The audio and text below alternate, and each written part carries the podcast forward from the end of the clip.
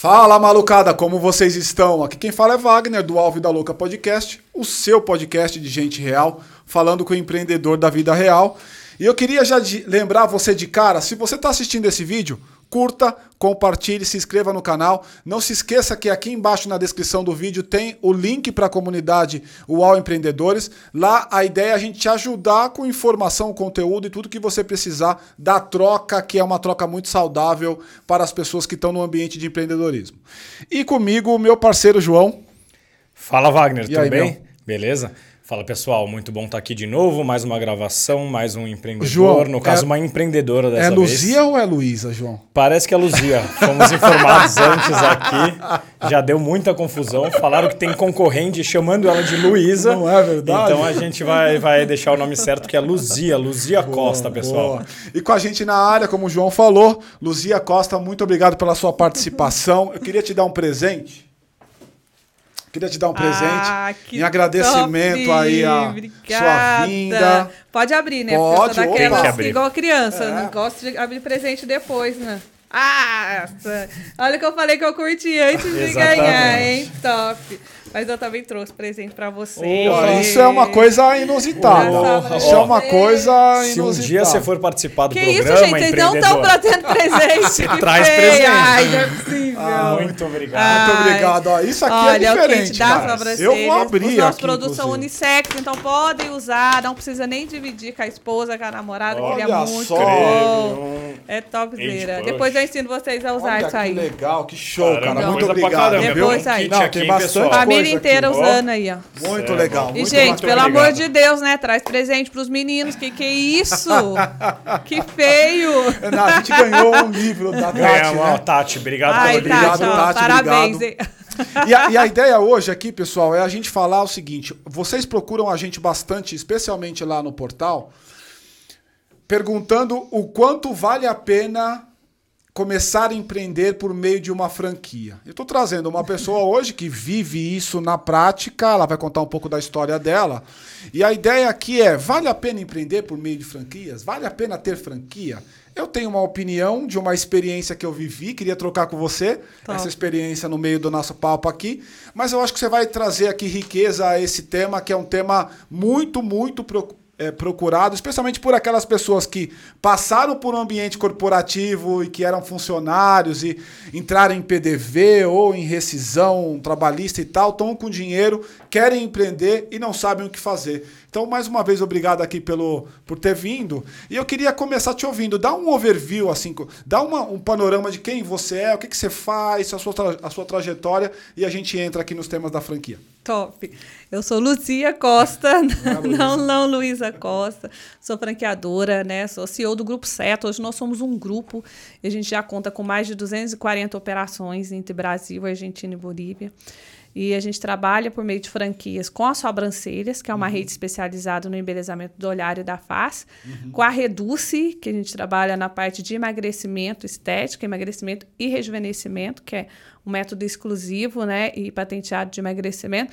E nós temos a Depil Shop, que é uma rede onde a gente distribui ceras veganas para o Brasil inteiro, para salões no sistema de licença. Tá. Então a gente tem aí o nosso grupo com algumas marcas, nós temos a Love também, onde a gente faz terceirização de cosméticos, enfim, algumas startups aí que a gente coloca. Então nós somos aí, já estamos um tempo no mercado, crescemos no formato de franquia, eu gosto bastante do sistema, então eu acho que Vale a pena entender um pouquinho. A DP Shop a gente optou pelo crescimento através de licenças, porque a gente consegue abranger a questão de, de salões de beleza. E eu acho que o negócio é isso, é você identificar a melhor forma de crescer, entendeu? Independente de franquia, de rede própria ou de licença, e fazer com que o negócio tenha constância, né? Foco em constância para que as pessoas, de fato, façam diferença na vida das pessoas, porque Legal. senão vai ser aquele negócio que as pessoas vão abrir e fechar o tempo inteiro e achando que ou por ser franquia, ou por ser licença, ou por ser rede, vai simplesmente isso vai fazer dar certo. E a gente sabe que não é assim. né? Tá. Eu queria explorar com você, assim, como é que você começou? Antes de você ser esse monstro que você é hoje, com esse monte de marca e tamanho e tal, operação Brasil, fora do Brasil e tal, como é que você começou, assim? Dá um pouco daquele, vamos voltar lá atrás, Tá. dá um pouco daquele panorama, o que que a Lu estava fazendo, qual que era a expectativa, você caiu nisso meio que ao acaso, você planejou essa jornada toda, vamos voltar lá atrás para contar um pouco dessa história. Cara, é louco. É uma jornada louca, né? As pessoas hoje perguntam: nossa, Luziana, como que é para chegar a tudo isso? Eu comecei empreendendo, vendendo biscoito de porta em porta. Aham. Situação ferrada, eu acho que de todo empreendedor ali que começa, empreendi pela necessidade. Quantos anos você tinha na época? Ah, eu tinha 20 anos, Aham. 21 na verdade, né? Que eu tinha E você acabado tinha feito alguma mãe. graduação, alguma coisa Não, tipo? eu tinha ensino médio normal, não tinha assim, estudo nenhum. Morando em Passa Quatro? Estava morando já em Taubaté. eu Taubaté. casei com 19 anos em Passa Quatro, fui morar em Taubaté. Tá. Meu marido era é, servidor público do, Aham. do exército ali, ganhava pouco, super pouco. E como todo casal começa a empreender ali, a gente começou uma jornada junto, bem bacana. Aham. Compramos ali uma casinha financiada 100% ali na época pela Caixa Econômica Federal. Tive um filho com 21 anos, fui mãe, fui mãe super jovem ali. E aí, quando a gente mudou, eu lembro que a gente pagava aluguel, a gente mudou para essa casa, a gente precisou fazer um muro, porque a Aham. casa não tinha muro, era essas casinhas tipo CDHU e tal. E ali, esse muro, cara, foi muito louco, porque o muro ele foi o suficiente para nos endividar. E, tipo, eu não paguei pedreiro, nada. Meu irmão veio de Passa Quatro com os amigos dele para fazer o muro. Para mim, foi a- Aham. a, parcela do material de construção. Tá. E hoje eu olho muitas vezes as pessoas me procuram, né, palestra. Olha, eu tô com dívida nisso, tô com uma dívida de mil reais. Nossa, mas uma dívida de mil reais. Já ouvi outros parceiros falar, é fácil pagar. Não é, cara, porque eu me ferrei com uma dívida de Ah. mil reais de um muro. Depende do tamanho que você tá no momento, né? Para Exatamente. você, talvez hoje mil reais não é nada, mas para o outro mil pode ser uma É barreira mu- intransponível, Exatamente. né? Porque não tem nada. Transferível. Ele começou. Eu ia na igreja, e meu filho era pequeno, eu estourava pipoca em casa e eu levava pipoca para ele. Eu não tinha dinheiro para comprar pipoca para ele depois do culto, para vocês terem uma ideia da, da loucura.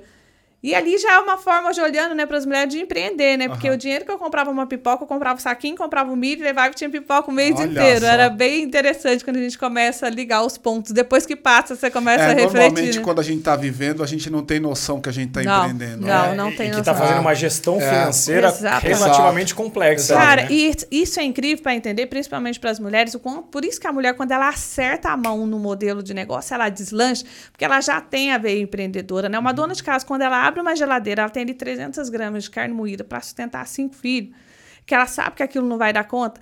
E ela vai na dispensa, ela vai na, na fruteira, ela pega uma batata, ela pega uma cebola, uma cenoura, e ela faz aquele mexer dela, aumenta, e ela alimenta 10 pessoas. Ela está solucionando o problema, ela já está empreendendo. Tá. Então ela já tem a, a, memória empreendedora, né? Que quando de fato Mesmo ela começa a insistir, mesmo né? sem ter consciência. Por isso que quando ela encontra o modelo ideal, Aham. ela tem essa memória empreendedora onde ela vai deslançar, né? Você vai ver a facilidade das mulheres empreendendo aí quando elas pegam, que ela tem essa questão da, da multitarefa na veia. É legal isso, porque n- nesse programa a gente já ouviu milhares de conceitos né, ao Ah. redor do empreendedorismo. E memória empreendedora é um desses que a gente É. pode É. colocar ali, porque a gente Isso não é verdade. ouviu até agora, Isso né? é verdade. Eu estava ontem fazendo uma live com o pessoal de empreendedorismo, me chamou para fazer uma live e tal, eu fiz. E foi engraçado porque eu, enquanto falava com, com o pessoal lá, eu, eu me lembrei que assim existem, existe alguns atributos em comum em todos os empreendedores que a gente falou aqui. E esse atributo que você traz, me parece que é um atributo, ainda que a gente não tenha ouvido as pessoas falando, mas assim, todos eles tinham um problema e esse problema tinha que ser solucionado de alguma maneira. No caso aqui era, tu tem 10 pessoas para alimentar, tem um quase nada de comida, como é que eu faço isso render, né? E, e isso é uma característica que ela é- pertence ao empreendedor. Ele já nasce com aquilo. Solucionando. Solucionando o problema. Mesmo que ele não nasça, no momento em que ele começou a solucionar problemas ali caseiros, Aham. ele cria, esse, Cria esse memória. negócio e fica lá. Aqui e tá aqui depois- uma boa pergunta. Você acha que o cara nasce empreendedor ou ele se torna empreendedor? Cara, eu já entrei em muita polêmica por causa disso. Ah. Ele pode se tornar empreendedor e tem os empreendedores natos. Eu Aham. nasci empreendedora. Sei. Cara, eu pego, quando a gente vai falar de memória empreendedora, eu, pequena criança, eu brincava de vender pedrinha. Sabe? E eu acordava, né, mineira, de Passa Quatro, a gente, né, criada ali na roça, e papai saía muito cedo, criou a gente com os negócios, meu pai, né, vendendo leite, vaca, boi, tipo da agricultura. Aham. E eu, eu, uma filha no meio de oito homens, eu era super apegada Ah, com é a meu única pai. menina no meio de oito? Sou a única É? menina. E aí eu falava, primeira coisa, cadê o papai, né? Aquela filha Aham. que acorda, seu pai foi negociar. E eu lembro que eu sentava pra brincar, do que, que você tá brincando? Eu tô negociando, eu tô negociando, mas Ah, eu não legal. sabia o que que era. Então eu veio que tinha esse instinto. Eu com 13 anos, eu fazia a própria cera. Né, de depilação, cozinhando lá limão com açúcar, Ah, é? cortando saquinho de arroz e depilando as meninas. Caraca. Sem técnica, sem nada. Fazia unha das vizinhas, fazia sobrancelha. Eu fui muito autodidata. Né? Quando a gente, por isso que lá na frente, quando eu fui entrar no, no mercado da estética, a gente vai falar, também eu tinha essa memória. É igual uma pessoa que tem facilidade, já malhou bastante, que É. a massa para, pode passar 10 anos. Quando ele volta, o corpo responde com É, a muito memória mais muscular, facilidade. é né? Memória verdade. muscular. É meio andar de bicicleta também, isso né, aí. cara? Você aprende uma vez, É, né? você vai. Então, eu É. acho, creio que tinha isso. E aí, nessa jornada, um dia de levar a pipoca e tal, meu filho veio, saiu, e quando eu entreguei a pipoca pra ele, ele falou assim: mamãe, essa pipoca tá fria, troca. E ele foi em direção ao pipoqueiro. Cara, que merda essa situação, porque eu falei assim: caramba, que droga que eu tô vendo, não tem dinheiro pra comprar pipoca pro meu filho. E eu puxei ele, eu falei assim: não, filho, você não vai trocar essa pipoca, porque esse- homem, ele não sabe fazer pipoca, mamãe vai fazer uma quentinha pra você. E eu fui pra casa, fiz a pipoca pro Caio, e aquilo me incomodou. E eu falo que nesse momento, assim, eu tive que tomar uma atitude na minha vida. Ou eu me tornava uma vítima da sociedade, ou faria diferença na sociedade. Eu, mineira, aprendi a cozinhar muito cedo, gosto de cozinhar, é uma coisa que eu gosto, sei.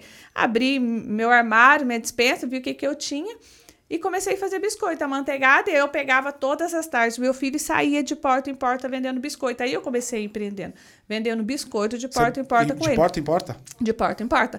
Pra arrumar dinheiro pra pipoca, pra uma mistura. Era, era aquela coisa da necessidade mesmo de Aham. colocar bem pequenininho, né? Com muita gente que começa empreendendo ali é, de primeiro momento financeiramente, ela ainda não tem a ideia de que ela vai viver daquilo que vai crescer. É o primeiro momento, né? Eu acho que ali que é o, a grande sacada que ela vê se ela vai se apaixonar e se ela vai continuar dando continuidade daquilo ou se vai ser uma válvula de escape pra, de repente arrumar um emprego e, e seguir a vida.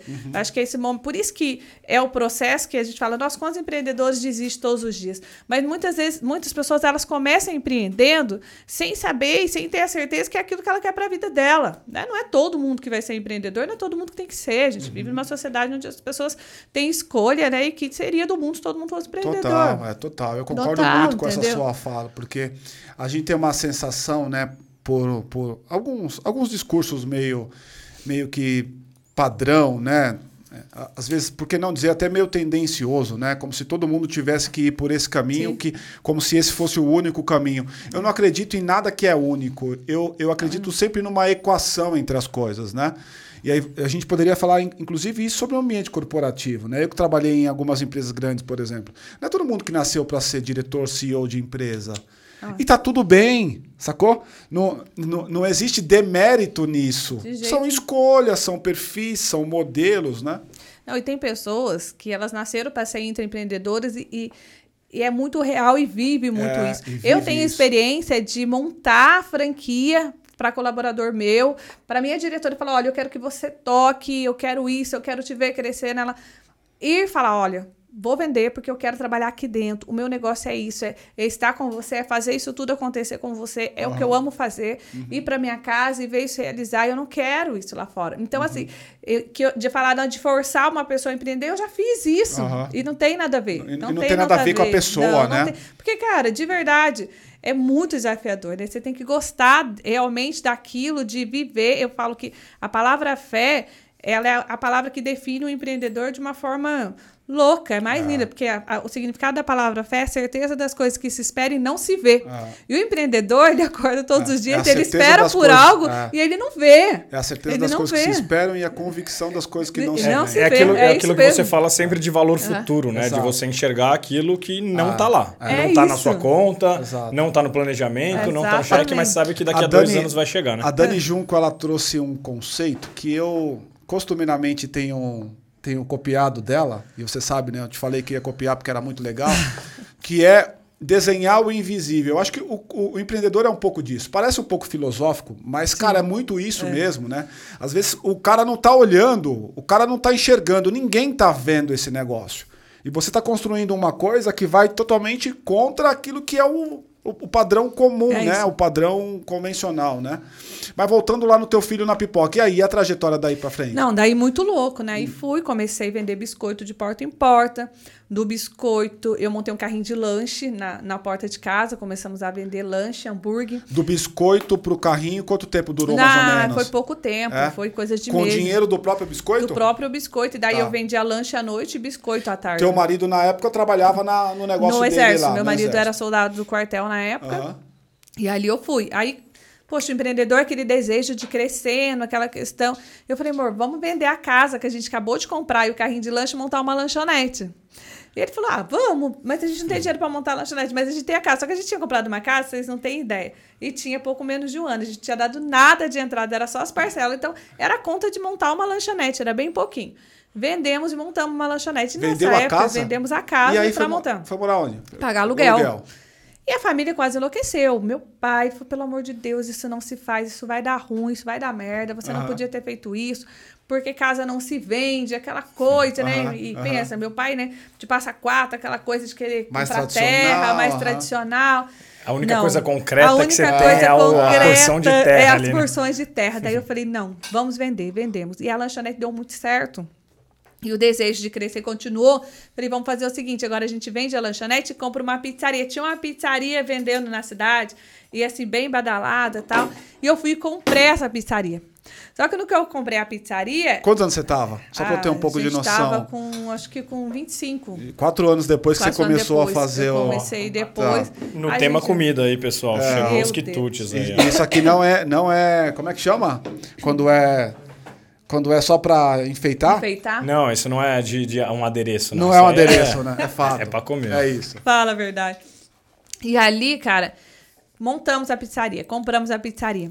Só que todos os outros negócios era a Luzia sozinha. Então eu acordava cedo na lanchonete, eu fazia os biscoitos, eu fazia os salgados, eu levava, eu fazia os bolos, eu atendia, colocava. A pizzaria veio toda uma demanda de uma outra gestão que eu não estava acostumada. Então, pizzaiolo, equipe de motoboy, de garçom, enfim, todas as outras coisas que não dava conta sozinha. Uhum. E ali o que, que eu fiz? Eu fui me perdendo e eu misturei os bolsos. É. E na minha Que época, é, co- cara. que é uma situação comum pro empreendedorismo comum. brasileiro, né? E assim, na nossa, na minha época lá atrás, não tinha isso que a gente está tendo hoje. Que privilégio dessa geração, dessa Uhum. galera.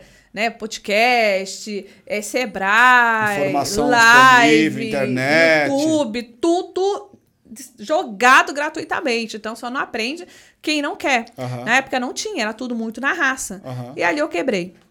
Mas eu quebrei de uma forma extremamente agressiva. Se eu não tinha dinheiro para comprar pipoca lá atrás, imagina. É. Deu ir morar numa casa na beira do rio de pau a pique. Aham. Uma casa tão ruim que o caseiro da fazenda que era para ele, ele cedia a casa pra gente morar e preferia pagar aluguel. Caraca. Ainda me dava dois litros de leite. Caraca.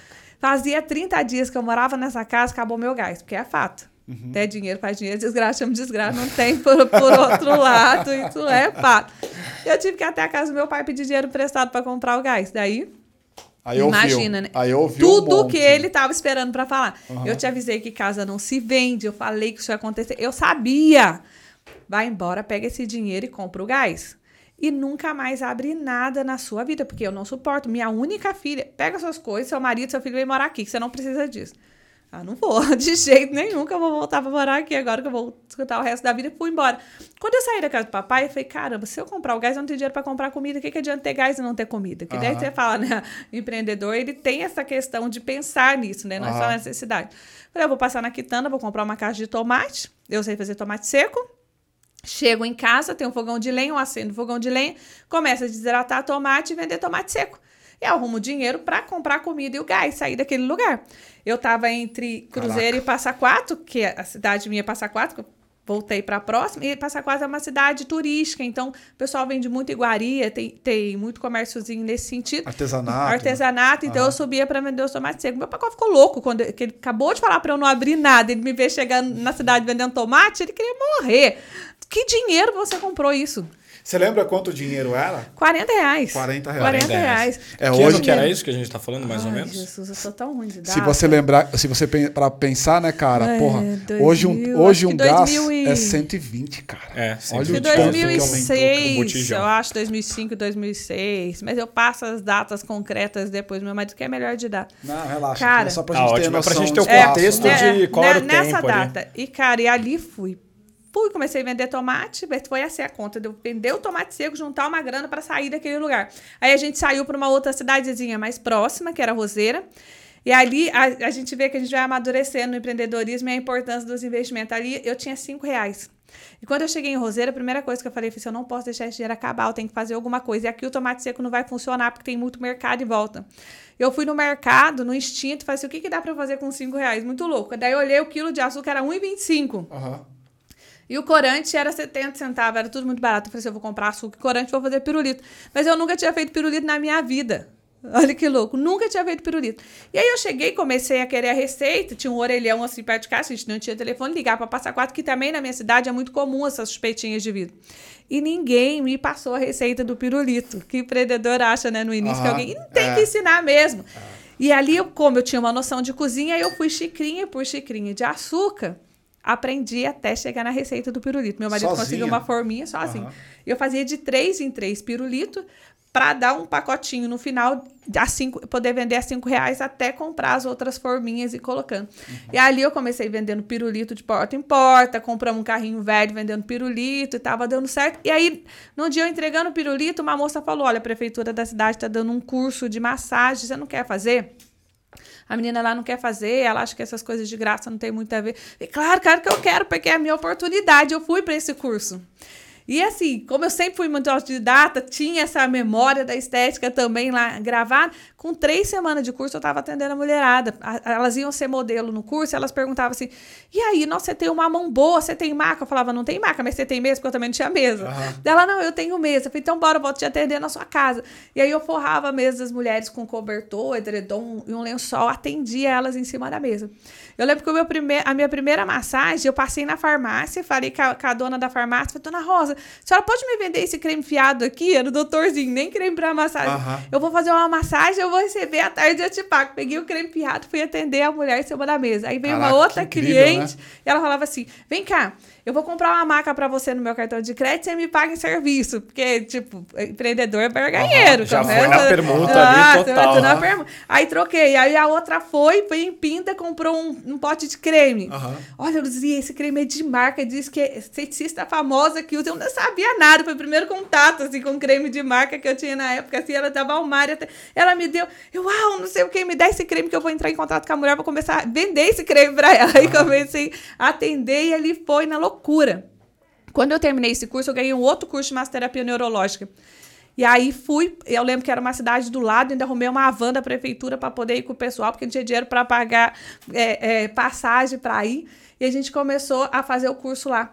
E no, terminal, no final do meu curso, eu tinha o professor, o cara era pensa num um dos melhores caras que eu já encontrei na minha vida, assim. Tinha sido conceituado, fisioterapeuta anos, sabe? Uma história incrível puta num professor que você não vai achar nunca mais no mundo. Uhum. Eu trocava muita ideia com ele, aprendi muito com esse cara, que ele é muito bom em neurologia.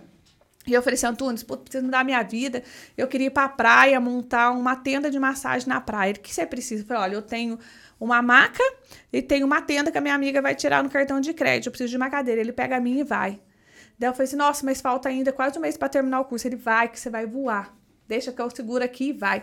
E nisso eu desci para Ubatuba para tentar um alvará de funcionamento na praia. Uhum. E quando eu cheguei na prefeitura, a menina falou: Mas nem existe isso, não, não existe. É. Eu, pelo amor de Deus, eu preciso de uma licença, eu preciso trabalhar, não vou trabalhar. Ele, não, não tem. Eu protocolo esse documento, não vou. Menina, pelo amor de Deus, protocole esse documento em nome de Jesus, eu preciso fazer alguma coisa. E eu vi que ela, bem sem graça, protocolou o documento e ali, meu filho, um abraço.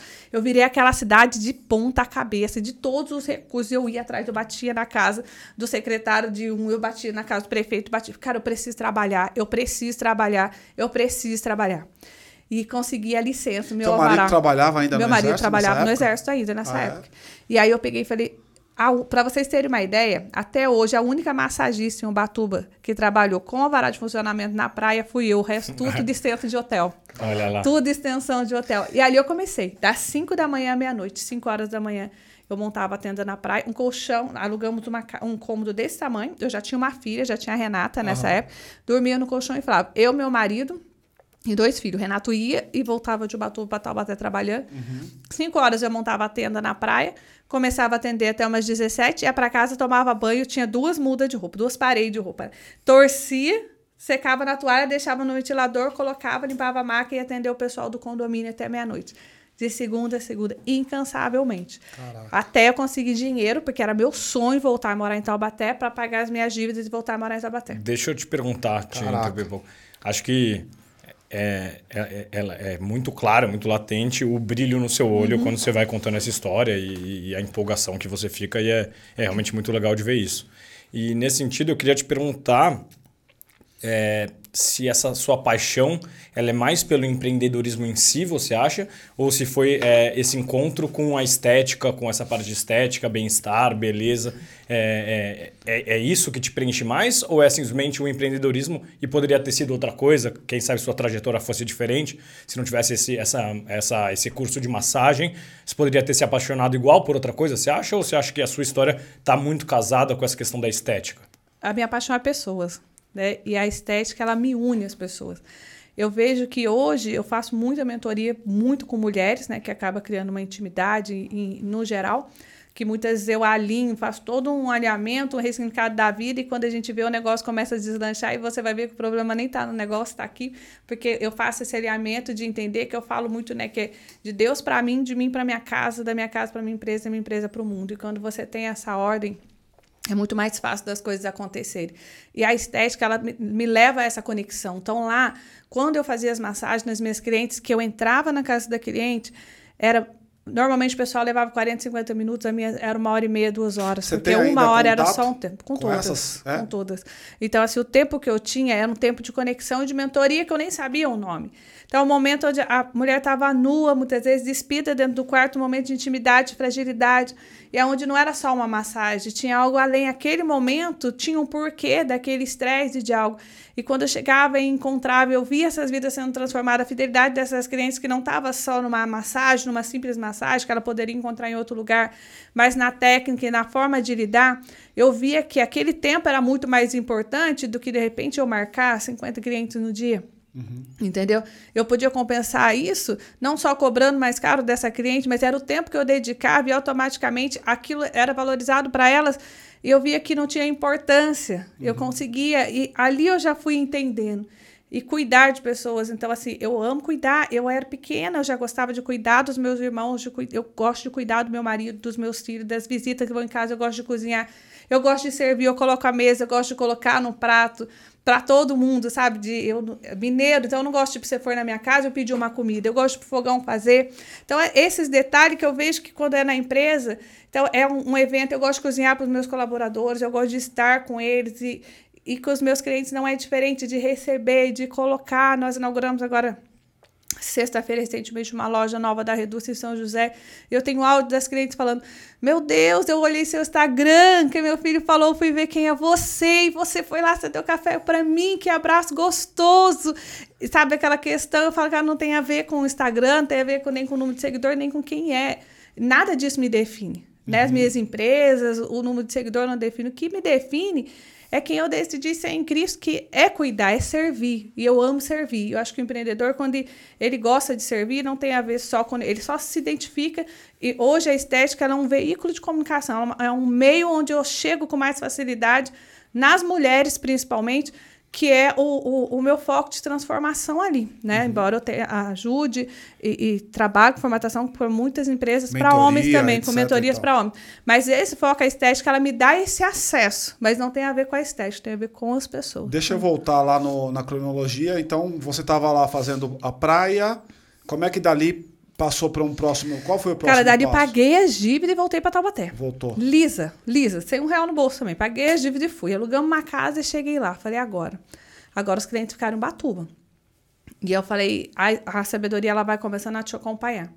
E daí eu lembro que o Renato falou, vamos fazer uns flyers, fazer alguma coisa para divulgar tal. E eu falei, não, não vou fazer nada, porque ninguém me conhece. Vou fazer flyer, fazer outdoor. Quem vai olhar um flyer ou contratar alguém de uma pessoa que nunca viu falar? Uhum. Primeiro eu vou fazer com que as pessoas me conheçam, depois eu faço propaganda. Eu comecei nas escolas da rede municipal e eu batia nas escolas, chamava a diretora. Eu falava: olha, deixa eu ficar aqui, eu passo o dia todo, eu atendo todo mundo. Do diretor, o servente, todo mundo que trabalha aqui. Quem gostar, me contrata, eu vou a domicílio depois atender. Fazer massagem? Fazendo massagem, uhum. fazia limpeza de pele, sobrancelha, fazia tudo ali. O serviço que dava, eu ia fazer. E ali eu comecei. E legal de professor, que eles têm o horário da sala de reunião, eles vão trocando Sim. ideia. Poxa, a menina veio aqui, gostei da massagem. Uhum. Ia trocando, as pessoas começaram a me ligar. Eu comecei a atender a domicílio. Então, um ano, é, posto de saúde, faculdade, tudo eu atendia. E um ano já não tinha mais agenda, vaga na minha agenda, porque eu fui conquistando aqueles clientes e atendendo. E nisso eu fui estudando e fui me destacando muito no segmento de sobrancelha em Taubaté. Você estava com quantos anos, mais ou menos? Eu estava com 20... 27. 27, 28. É, 27, uhum. 28. E ali comecei a. Aí começou a ficar muito estreito, porque sobrancelha também já não compensava atender uma, atender outra. Pico pequeno aumentou demais também essa demanda. E eu montei uma sala para eu para poder facilitar os clientes virem até a mim. Uhum. E nisso, eu fui me capacitando e fazendo outros cursos, e eu sempre tive muito essa facilidade. Eu fazia um curso, voltava, já mudava a técnica, eu sempre tive muito o meu jeito de trabalhar. Isso, e desculpa interromper, era curso mais é, técnico da sobrancelha em si, ah. de estética? De estética, mais voltado para... De, nego de negócios era tudo do jeito tudo, que você sabia? Tudo do jeito que eu sabia. Nada de negócio era até curso aí. técnico? Tudo curso técnico. Nada de gestão, nada. Tudo prático, né? E as pessoas começaram a me procurar para eu dar curso no segmento de beleza. E aí comecei a dar curso de design de sobrancelha, curso de micropigmentação, na época não é tão comum e essa demanda foi aumentando. Eu tive que mudar para um outro espaço, que ali eu alugava uma sala com uma amiga minha que era dentista, e ela tinha duas salas, de repente eu preguei duas, eu tava espremendo ela, a mãe dela, Lu, tem um ponto maior no centro, vai para lá e deixa a Thalita aqui. E aí eu fui para o centro, para uma casa onde ela tinha e virou uma escola, virou centro de treinamento Luzia Costa. E ali Passou. Começou assim, então? Começou assim. Começou com um centro de treinamento antes de ter as franquias todas tal? Antes de ter a franquia. Então. É interessante isso porque um centro de treinamento, você já vê que ela já está preocupada com a questão de manter a qualidade para as outras pessoas. Será né? que é isso ou, ele, ou ela viu uma... Me parece que é mais ela ter visto uma oportunidade de... Se, como ela consumia muito treinamento já tinham muita facilidade. Dominava a técnica, vou ganhar dinheiro repassando a técnica, não? Não, ali, na verdade, as pessoas elas começavam a procurar, foi muito automático. E aí eu fui vendo esse nicho de mercado, falei, cara, é uma área legal. Eu gostava de ensinar, né? Eu sempre gostei de servir. Então as meninas vinham, às vezes faziam um trabalho comigo falavam, olha, eu tenho tanta vontade de fazer, minha prima tem vontade de, de aprender, você não sabe aonde dar curso? Eu falei, eu dou, vem cá que eu tô. Uhum. E aí eu comecei a ensinar, aproveitando a oportunidade, ensinando a mulherada. Chegou um momento que a escola começou a vir gente de Minas, ali eu pegava muito sul de Minas, pessoal bem conhecido, Passa Quatro, é fácil de vir. O pessoal vinha da região, e aí eu lembro que eu vinha para São Paulo fazer curso, voltava, e tinha gente que fazia curso comigo aqui em São Paulo e voltava para fazer curso comigo lá. Muito louco. E ali as coisas foram aumentando. E aí outras franquias começaram a se instalar na região. Uhum. E eu comecei a dar suporte para esses franqueados, dando treinamento e comecei a treinar as equipes para os salões de beleza. Ah, Aí chegou o um momento. Você começou a, ser, a, a, trabalhar nas franqueadoras. Então. Comecei então. a prestar da, serviço para, para os, os franqueados, franqueados, que iam, não estavam satisfeitos com alguns treinamentos e voltavam. E ali eu comecei Mas estética, a ministrar, tudo estética. Tudo estética. Aí começou a concentrar muito na parte de sobrancelha, dessa região de subir. E aí comecei a fazer os treinamentos e para salões de beleza. Então, o pessoal ia contratar uma equipe e mandava para minha escola. Eu ia contratar uma equipe e as minhas meninas não ficavam desempregadas. As meninas que vinham fazer curso, a galera já sabia, eu dizia, tem uma menina boa, manda para cá.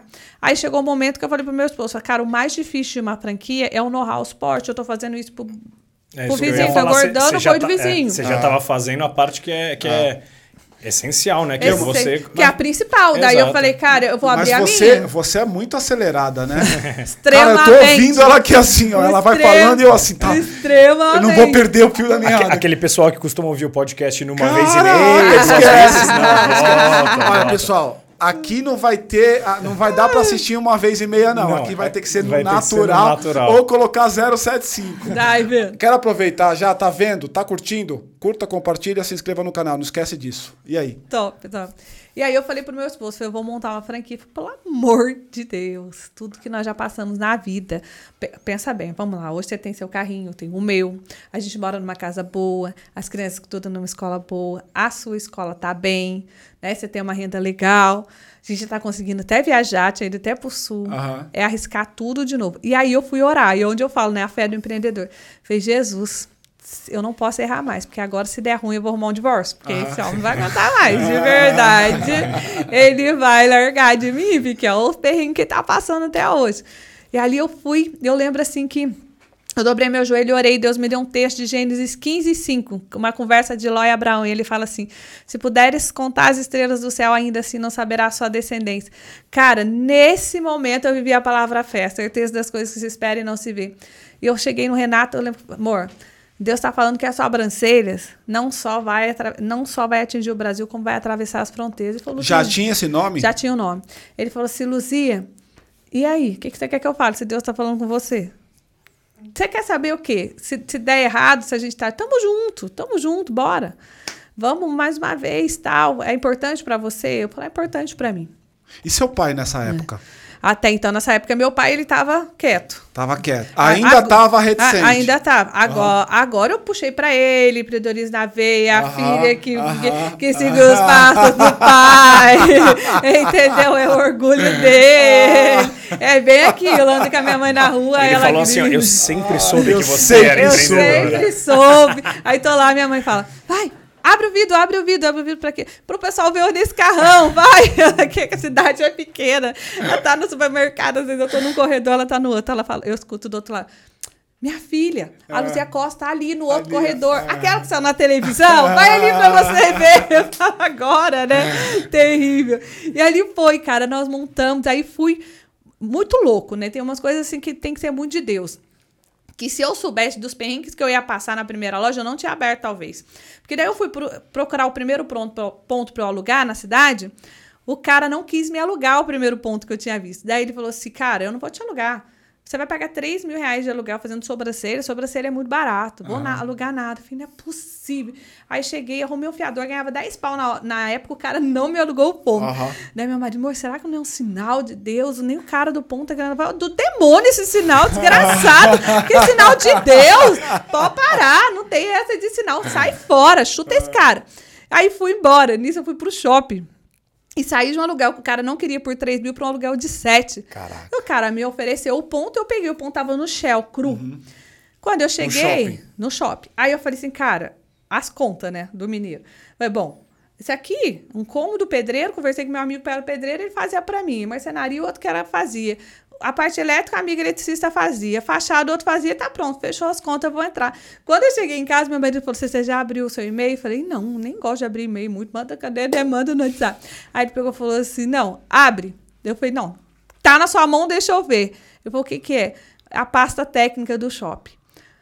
O pedreiro não podia ser pedreiro, tinha que ser um engenheiro. Ah. O eletricista ah. não podia ser eletricista, tem que ser engenheiro elétrico.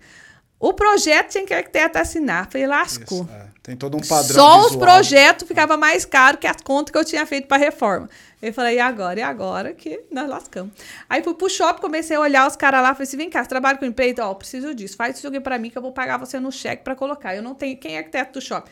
que ficou minha amiga depois, Ana Karina. Menino, me faz esse projeto aí, porque eu não sei nem o que, que, é isso, como funciona. Porque tava desenhado no papel, assim. Não, vem aqui que eu vou arrumar. Deixa eu te perguntar uma coisa aqui que me veio à cabeça. Rola um lance de aquelas pessoas que acreditaram em você nesse momento, quando você não era nada, rola uma certa fidelidade ainda de ter essa pessoa nas tuas lojas hoje todas? Maioria. É? Maioria. Porque, porque, cara, é assim, eu fico imaginando o cara que cagou na tua cabeça, e o termo é esse mesmo, Sim. o cara que cagou na tua cabeça lá naquela época, provavelmente hoje ele é um cara que te assedia para poder fazer negócio Nossa, com você. várias Mas teve algumas pessoas que não cagaram, não. algumas pessoas que te deram a oportunidade. Como é que é a tua relação com essas? Cara, super de boa. A, maioria trabalha, presta serviço para alguma coisa, né, que tem negócios, tem tal. A gente sempre teve uma parceria legal uma amizade bacana. As, próprias, uhum. as nossas clientes, as minhas clientes antigas, que hoje são clientes da loja, eu falo que na minha loja de Salvador não precisa de auditoria, elas estão lá, elas veem alguma coisa, ela tira foto. Ó, Lu, olha aqui, ó, não comprei é, um pop. Eu é, trinco de rir, uhum. cara. As meninas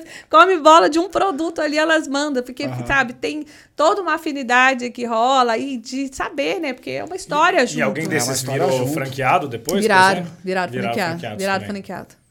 Tá.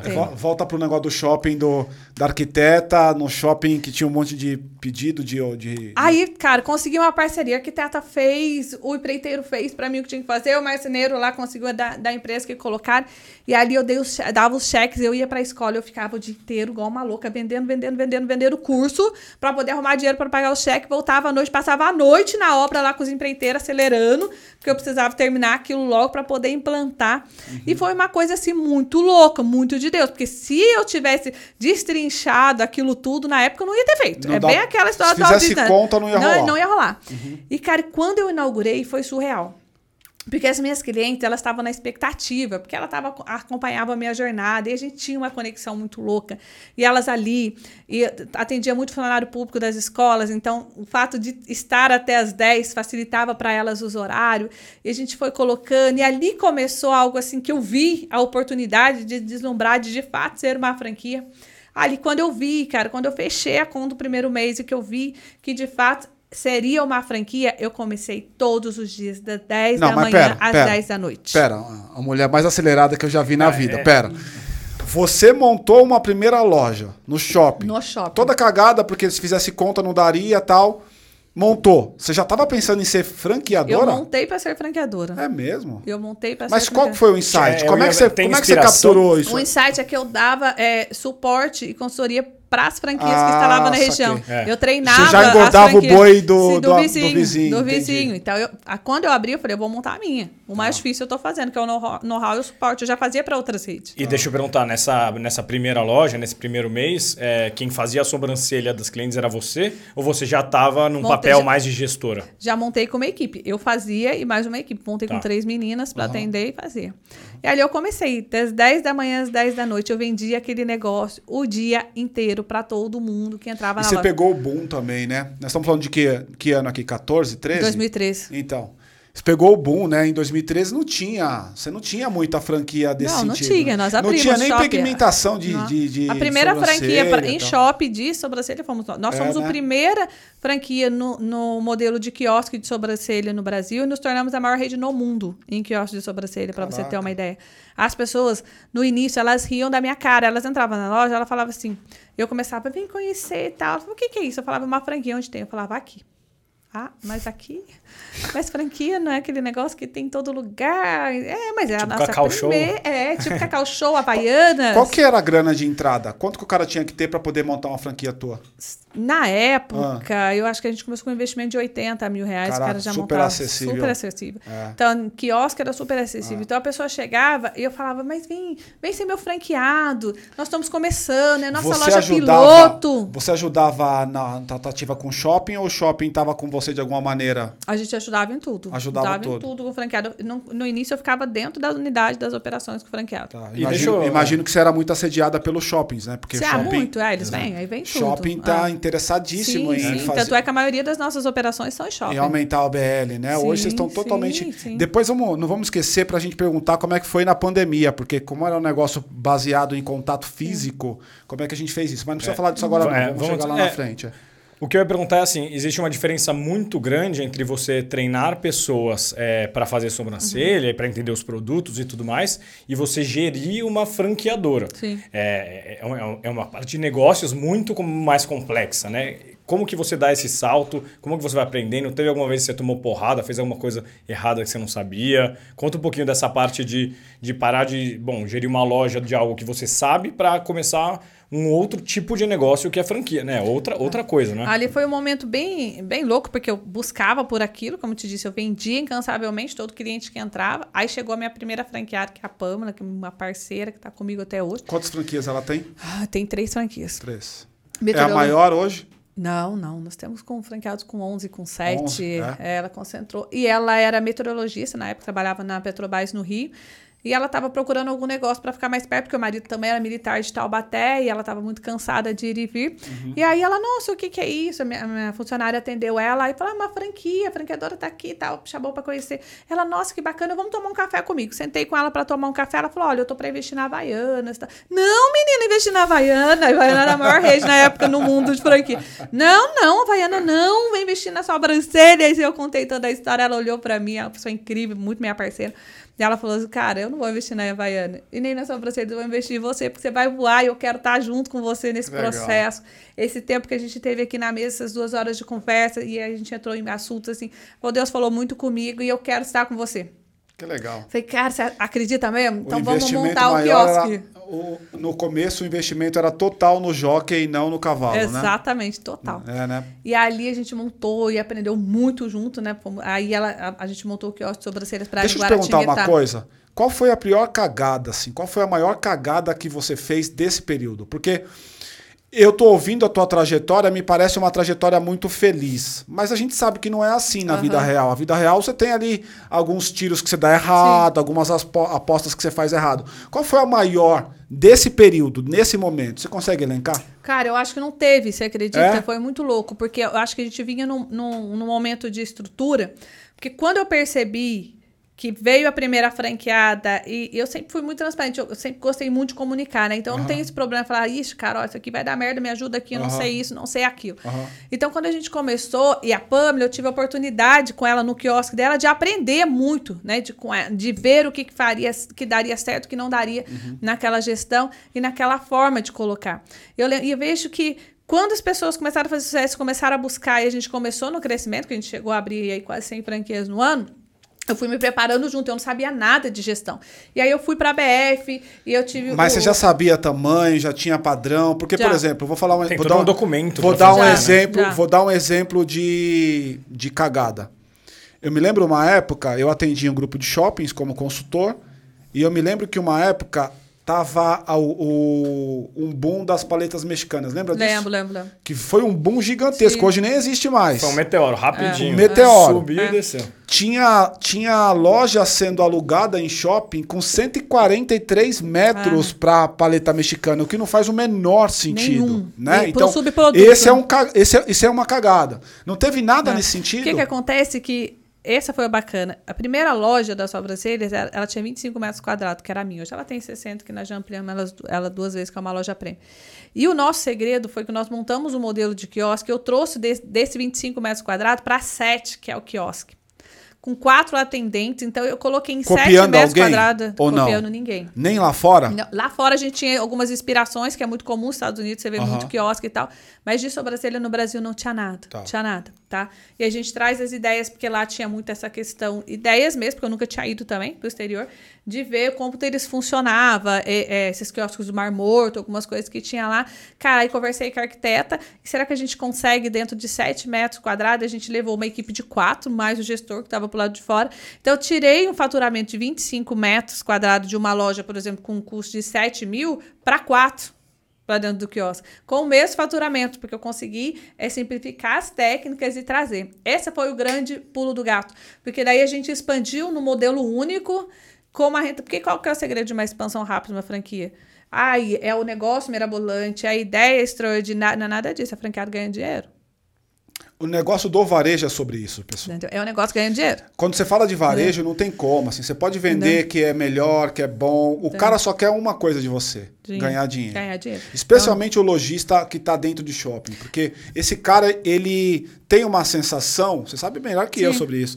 Esse cara tem uma sensação que ele já está pagando demais, porque ele é. paga o espaço, o aluguel, o royalty, a, a, a, as vendas, então ele precisa ganhar dinheiro. Inclusive, ele está pagando pela sua ideia. É. Então, todo o amor, toda a paixão a gente tem, né? Tem franqueados que sim, que amam, que são apaixonados pela marca, mas tem cara que é negócio puro, tá? Uhum. Tudo bem, você teve uma ideia, ela é brilhante, ela é extraordinária, ela deu muito certo, eu tô pagando por ela. E então me dá retorno, um... me dá retorno disso aí. Vamos falar de uma coisa Entendeu? meio de apego, assim. É. Como você faz é, para ter esse desapego ao ponto de, bom, eu tô com a minha loja, a minha operação, agora tô eu e a Pamela, para um momento que é tipo, puta, eu tô em quase 100 lojas e eu tô tão distante delas que eu nem sei o que tá acontecendo direito nelas. Como é que funciona essa relação mesmo, num sentido pessoal? No início eu queria estar em todas. Toda inauguração eu queria estar. E, e era louco para mim. E eu lembro uma época que eu estava inaugurando, inaugurando, inaugurando, foi muito doido, estava no Rio de Janeiro. Eu tinha ido para lá, tinha inaugurado três lojas nesse dia. E aí tocou o telefone e tal, a babá da minha filha ligou, falou: Cara, a Renata tá com dor de dente, muita dor de dente, piquititica. Levei no dentista, machucou. Ela pegou no telefone, mamãe, eu quero você, e não sei o quê. Calma, mamãe tá voltando, tá, inauguração. E quando puxou a fita, né, aquela, aquela vibração colocando, eu olhei para aquela loja lotada, tal, e Deus falou muito comigo nesse momento. Falou, cara, você quis tanto empreender para mudar a história dos seus filhos, e agora você está aqui, sua filha está lá. Aqui dentro dessa loja, seu consultor de campo, sua treinadora pode substituir. Dentro da sua casa, com seus filhos, seu marido, ninguém pode. Nesse momento foi um momento de escolha, de decisão, de renúncia, porque dali eu vi que eu, eu precisava desmamar. O marido estava com você? Eu precisava entregar. Meu marido estava comigo. Já trabalhando contigo? Já estava trabalhando comigo. Já tinha na largado... Primeira, já, já tinha Na primeira, já na primeira operação, ele, ele pediu baixa do quartel e veio trabalhar comigo. E naquele momento eu falei, sabe, ali eu falo assim que foi um momento difícil para mim, desafiador, porque eu amava aquilo, eu amo estar, né, no meio de tudo, de todo mundo. Foi um ato de renúncia que eu vi ali para colocar. E eu vi que o quanto eu precisava focar dentro do escritório, me especializar mais em gestão, em desenvolvimento de pessoas, né, em recursos para buscar que eu ia precisar de cuidar daquelas pessoas de uma outra forma né, que era possível de uma outra forma, um pouco à distância. Eu inauguro a operação, depois você vai visitar, enfim, criar uma outra metodologia para aquilo, e porque senão poderia. Eu, talvez eu cresceria muito mais, pode ser, na loucura, você dentro da loja, lógico, uma operação a gente que tem experiência, totalmente diferente. Quando eu abro uma loja própria, faturamento que chega a minha unidade, o franqueada, de repente, até ele alcançar. Sim. Tem toda uma outra autoridade que a gente Sim. vê por ali. Mas não, não é, o propósito não tinha a ver com aquilo, esse propósito tinha que estar alinhado. Então tem algumas situações que você vai vendo que você vai colocando. Tá. De repente, cagada. É, investir, de repente, numa linha de produto muito grande de, de cara e você não dá vazão daqui. Colocar muito dinheiro Colocar muito linha. dinheiro no lugar errado, né? E, e apostar. Te, é, é, experimentação é uma palavra que faz sentido para você nessa equação toda? Olha, é, experimentar no empreendedorismo ele, ele, é, ele é bem arriscado. Uhum. Né? A gente experimenta muito quando a gente está testando. Chega um momento que você precisa, de fato, dosar muito o ato de experimentar. Né? Empreendedor, você tem que ter essa segurança, essa certeza, vir, vir meio que ali ao seu redor antes de você sair colocando. É um experimento planejado. Vai... É um experimento ah. planejado, porque senão você começa a entrar, entrar em risco, né? Igual Sim. aquela pessoa que está lá, que não tem muito controle, ele é, experimenta uma bebida aqui, experimenta um cigarro, a chance dele se viciar é muito grande. Uhum. A chance de dar ruim no empreendedorismo é muito grande. Você ficar experimentando e testando marca, tal, tal, tal. Tá. Então você acaba colocando. Você precisa entender, por exemplo, o modelo de negócio da Depril Shop, a uhum. ideia era franquear de cara a franquear. E eu montei a primeira loja, e quando eu montei, só que eu tenho esse desafio, eu monto piloto. E ali eu vi que não era um modelo legal para franquear, porque então. o franqueado ele ia, ele ia ficar... Chegou a abrir alguma franquia? Não, abri não, só a loja própria só minha, própria. do shopping. Uhum. Então ali quando eu testei o modelo de negócio, eu vi, poxa, para uma loja conveniente própria, ele daria uma grana legal para um empreendedor pequeno ali. Mas o HOTS dele não retornaria na proporção que eu preciso lá na ponta como a equipe jogar. crescer. Uhum. Daria, daria, mas seria aquela franqueadora com com royalties baixos, com uma renda baixa, não uhum. era o intuito. Então, transformei em licença e muito mais lucrativo, distribuo, virou um centro Como de distribuição é que é a licença? Brasil inteiro. Ela, ela se autoriza. Então, tem um estabelecimento, um salão. Uhum. Ele tem uma clínica de depilação ali dentro. Ele tem um espaço de depilação. Uhum. É, ele compra o direito de trabalhar com a minha marca ali dentro e ali as depiladoras dele. metodologia, oh, metodologia, ele usa e, dentro e do espaço dele do, dele. dele, do que ele já ele usa. Ele só usa a tua marca, usa marca, e produtos também? E produtos também. Deixa eu abrir para a Paty perguntar. Ela está esperando ali. Manda bala, Paty.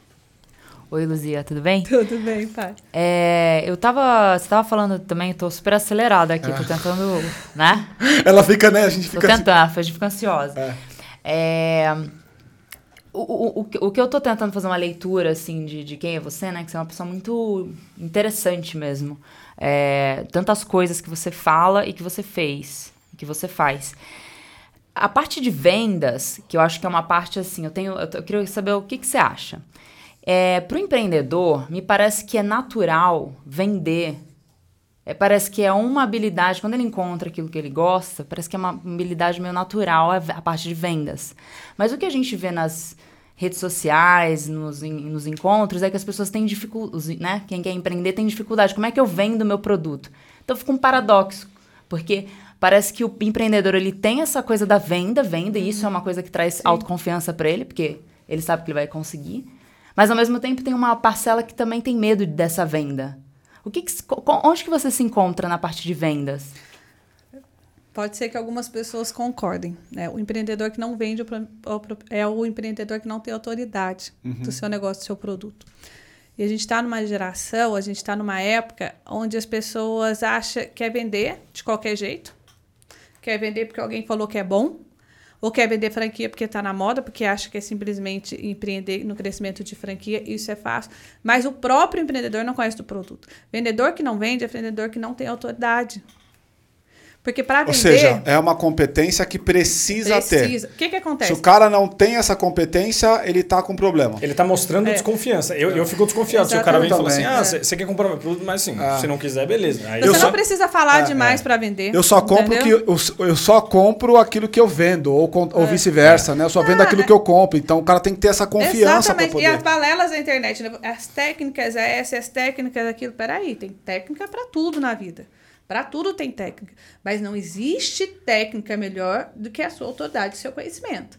E o pessoal está mais preocupado em falar difícil Entendeu? Puta, e usar um monte de termo você. bonito ah. do que aprender, um do que conhecer, do que estudar. É. Um monte de coisa que é bonito, que, ó, que você sabe, sabe juntar lé com creme. E funciona para ele, é. não quer dizer que funciona para você. funciona né? também, né? porque só vende ali no, no Lero Lero, porque vai ver a casa que o cara mora, o, o carro que o, cara, o carro que o cara tem, uhum. a casa que ele mora, o salário dele, a conta bancária dele. Será que tá funcionando? É, fato. Entendeu? Então, assim, a autoridade. Então, quando você senta com o cliente e que você mostra de fato o porquê e a necessidade dele, não é todo mundo que vai ser seu cliente. Qual é o seu cliente? Né? Qual o seu problema eu posso solucionar? Será que você vai ser um franqueado da sobrancelha? Pode ser que não, mas eu posso solucionar seu problema de outra forma, direcionar para um parceiro meu. Entendeu? Isso é vender, porque quando você comprar o do outro cara, colocar e alguém que se interessar, você mesmo vende para mim e faz voltar. É vender verdade, é entender para que, que serve essa caneca, onde ela foi feita.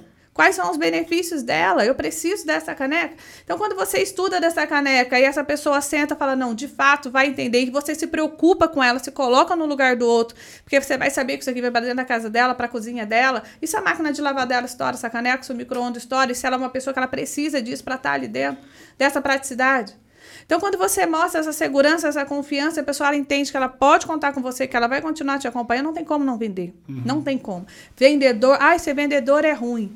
Esse vendedor é isso. Vendedor é ruim é vendedor que não estuda, que não tem conhecimento do produto, que não quer, que não está preocupado com o outro. É, concordo. Que quem está preocupado é. com o outro vende. De fato, isso, vende. Isso é e esse cara você é pode mandar embora e mandar ah, é. Entendeu? Porque você tá ali com o cara 260 para trocar uma ideia com o cara, você o cara percebe, tá lá. Né? Eu falo para os meus vendedores, falo tanto para as meninas da loja como da minha expansão. Cara, não tem problema você ficar com a coffee na mão 50 horas por dia.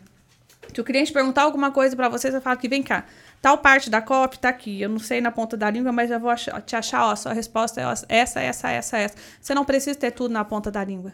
Uhum. Mas desde que você esclareça, ele veja em verdade, aprenda com o seu cliente, muitas Deixa... vezes. Deixa eu te perguntar uma coisa. E aí, pensando que eu tenho aqui um público que está assistindo a gente, que está também nesse momento tentando, querendo investir e franquia pode ser um caminho para ele. Pode. Que caminhos, quais são os passos, que etapas esse cara deveria se atentar ao escolher uma franquia para ser o, o, o, canal de investimento dele ou o método de investimento dele no empreendedorismo? A primeira coisa é entender por que, que ele quer empreender no sistema de franquia. O sistema de franquia é um sistema muito bacana para quem quer empreender com segurança. Uhum. Né? Alguém já pilotou, alguém já formatou esse modelo de negócio, ele já tem um faturamento validado. Então, se, se eu tenho um número aí de X pessoas que já conseguiram, a chance de eu seguir a receita e conseguir a, a mesma coisa é muito maior. Não que, não que vá conseguir. Não é garantia. Não é garantia. Não é garantia. Mas eu já tenho uma linha e eu tenho um suporte onde eu vou ajudar que está pronto. Tá. Eu não preciso ficar pensando em, em, marketing, estratégia, planejamento, desenvolvimento do modelo do negócio, porque eu vou receber tudo isso. Tá. Então eu tenho alguém que pense, que faça, eu vou ser aquela pessoa que eu vou só executar. Então eu não tenho muito tempo e eu quero, de fato, ter o retorno do meu dinheiro mais rápido, eu vou colocar. Qual é a história desse franqueador? Esse cara que criou esse negócio, ele vive disso? Qual é a vida dele? Da onde ele saiu, onde ele está hoje? Não é para ficar ostentando em, em, em, rede social, não. Não é o cara que fica ostentando lá, não. Mas onde ele mora, o que, que ele fala, qual que é a equipe desse cara? Vamos bater um papo com, com colaborador desse cara, vamos bater um papo com um franqueado bom. Vai é bater bo... papo com o franqueado Zé Ruela também não, que tem um monte. Vai bater papo com um franqueado bom, que vai te ensinar. Fala, ó, cara, ó, tá aqui, ó, meu faturamento isso, a minha vida. Eu tenho cara que vai falar pra você, eu ganhava mil reais na fábrica, fui mandado embora. Hoje eu ando de áudio, eu moro nesse condomínio, e sobrancelha transformou a minha vida. Uhum. Igual transformou a da Luzia. Não é só a minha, tem a ver com o outro. Empreender Sim. tem a ver com o outro. Se o cara já recusou, outro. você já recusou um, um, você já recusou já. Um, um, franqueado interessado? Já. já Por quê? O um que, que, que, que, é o que você avalia nele e fala, puta, esse é, não dá? Assim, o propósito não estava alinhado, né? A gente tem muito a ver com o propósito. E vou empreender só por dinheiro. Cara, se você for empreender só por dinheiro, pode ser que você não ganhe dinheiro. E aí, você vai fazer o quê? Você vai parar? Sim. Você parar? Não, porque é, isso é. é fundamental, porque se você coloca o cara ruim para dentro, ele mesmo vai prejudicar a tua própria ferra franquia. com você. Ferra com ferra. você. E assim, a gente já recusou também, eu principalmente, de pessoas chegarem e eu quero montar, de ir numa palestra, eu vi, chegar encantada. Eu dizia, eu quero montar, eu tô no momento, cara, eu, eu tô me separando agora, eu preciso ocupar minha cabeça, meu relacionamento não tá bom, meu relacionamento não tá legal. Eu quero ocupar, eu quero vender, eu quero montar uma franquia porque eu tô saindo fora, tô vendendo algo para colocar, cara, de verdade. Sua vida tá uma merda. Arruma sua vida primeiro, é, né, restaura seu casamento, ou você separa, coloca a hora que você estiver bem, você, você para você empreender jeito? desse jeito. Para você empreender, você precisa estar bem. Gostei tanto de você. É. para você empreender, você precisa estar bem, porque empreender tem a ver com cuidar de pessoas. Sim. Se você não está num bom momento, não, sabe? Eu falo assim, hoje eu olhando para trás, quando eu quebrei na pizzaria, muita gente fala assim, nossa, mas qual que é a coisa, né? Do nada, é só uma questão de gestão que você errou, que você misturou o bolso, tal, tal, tal. Mas você já deu a volta por cima tantas vezes, por que você não deu a volta por cima lá, porque era um momento da minha vida que eu estava muito mal. É. Nesse, nessa trajetória, eu tinha acabado de enterrar um filho, eu tinha um bebê nesse processo, meu neném nasceu, faleceu. Meu casamento ele estava abalado, a minha estrutura emocional estava abalada. E eu, no, naquele crescimento, naquela. Então eu não foquei 100%. Porque se eu tivesse focado lá, eu também teria feito a pizzaria dar certo. O empreendedor é um ser humano, né? Ele tem Exatamente. todos essas, essas... Então você tem que estar tá bem. Então hoje, quando uma pessoa chega e ela não está bem emocionalmente, eu falo de verdade. Eu te ajudo, Vamos tentar nesse processo de desenvolvimento junto. E aí, junto, a gente escolhe se é, de fato, esse negócio que vai fazer sentido para você. Luzia, é, hoje que você tem o tamanho que você tem, você percebe algum movimento de pessoas só querendo pegar carona na tua onda? Ou pessoas que estão ali só te bajulando ou paparicando por causa do tamanho e pelas coisas que você conseguiu, assim? Isso para você é nítido? Acontece, não acontece? Como é que é isso? Bastante. É? Eu sou uma pessoa muito direta, extremamente uhum. direta. É, eu sou seletiva, eu converso com todo mundo, eu falo com todo mundo, com todos os meus concorrentes. Eu vejo que o negócio tá dando ruim, eu ligo para os concorrentes, falo, como é que tá aí? Como é que tá seu faturamento? Fala aí. Uhum. Troca uma ideia comigo aqui para colocar. Ah, Luiz, você é carudo? Não sou caruda, cara, porque a gente compartilha do mesmo negócio, ajuda, dou suporte para concorrência, ajuda as meninas. Então, eu tenho muito essa questão da, da comunicação. Então, quando eu vejo, e a gente vai ficando gaca velha, eu tô com uhum. 41 anos. Então, quando eu vejo alguma coisa é, que sai de um interesse, de verdade, eu, às vezes eu chamo, eu converso, eu dou uma, uma direcionada, eu mudo, eu falo não, eu trago, eu sei, sabe, eu oro muito, eu vejo muito direcionamento de Deus às pessoas que eu tenho que ajudar, que eu tenho que cuidar, que eu tenho que pegar na mão, que eu tenho que desenvolver e as pessoas que eu tenho que deixar de lado, né? Então tem pessoas que você vai deixar de lado, que você vai cuidar, que você vai colocar, tem, que você não vai contratar. Se eu, se eu entendi bastante, tem uma característica que ela é tua, que é você tem uma fidelidade à sua, ao seu feeling. Sim que, que pode ser feeling seu seu ou pode ser a sua conexão com Deus, Sim. mas você, você toma muita decisão baseada no que você está sentindo, né? Em relação a, a, a qualquer coisa do negócio. Conexão, ah, não, até assim, o negócio é, mesmo. É. Tipo, devo sim. avançar ou não? É, devo parar ou não? Devo ir por esse caminho ou por aquilo, né? É, Eu, de onde vem essa informação, ela com certeza tem, tem em si a, a, algo de concreto mesmo, né? Uhum. Se, se você não está se sentindo bem com o seu negócio por algum motivo, tem algum a, algo que, que faça sentido, né? Não é, não vem do nada, né? Uhum. Um exemplo para você, eu recebo praticamente todo dia alguém querendo formatar o modelo de negócio em franquia, desenvolver ah. o seu negócio em franquia. Cara, tem negócio, tem empresa que ela vai falar, é X, você me paga, o formato tá aqui, ó, seu modelo tá aqui, tá aqui, sua uhum. cofre, seu contrato, seu pré-contrato, advogado é esse, cadastro tá aqui, pode ir lá e vender. Uhum. Eu, a primeira coisa que eu tenho, qual é o seu negócio? Por que, que você quer franquear? Por que, que você quer crescer no formato de franquia? Qual é a sua ideia, né? Onde está? Cara, seu negócio não está pronto, não tem o um negócio. É isso que eu queria te perguntar. Não, mas tinha tem até um negócio, aqui. não tem o um negócio. Você não uhum. tem o negócio ainda. O que, que precisa? Quais são, se puder listar assim, de uma maneira bem prática, o que um negócio precisa ter para ser franqueável? Primeira coisa, esse negócio precisa existir. Né? Esse franqueador ele precisa dominar 100% dessa operação, ele precisa entender. É igual um pai que tem um filho né, uhum. que ele acabou de ter. É 100% a responsabilidade do filho, é do pai e da mãe. Uhum. É 100%. Uhum. Por mais que você contrate babá, um monte de equipe, a responsabilidade da vida dessa criança é sua. Demais ninguém. Entendeu? Então, a responsabilidade do negócio da franqueadora dar certo é 100% do franqueador. Uhum. Da estrutura, matriz, piloto, grana. Depois, quando vem o franqueado, você divide essa responsabilidade com ele, parte lá da loja dele, é dele, mas até chegar ali é responsabilidade do franqueador. Então, esse negócio ele precisa existir, ele precisa faturar. E ele precisa dar dinheiro o suficiente, vamos bem numa linguagem bem, bem simples. Quando o outro cara chegar para comprar, se você chegar para comprar o meu negócio hoje, o que você fatura, ele tem que ser o suficiente para você viver e ainda repartir uma parte comigo. Você vai ter que me devolver um hot, porque antes desse negócio ser seu, ele é meu. Uhum. Então é como se eu trabalhasse com uma locação de uma bandeira, você paga um aluguel para você trabalhar com, com o meu nome ali uhum. dentro. O que você fatura com aquilo, o percentual daquilo é meu, porque o negócio é nosso, não é seu e não é mais só meu, porque eu estou locando para você. Uhum. Então, só que para você responder essa expectativa, eu tenho que te mostrar números, dados, isso tem que ser fato, isso tem que ser real.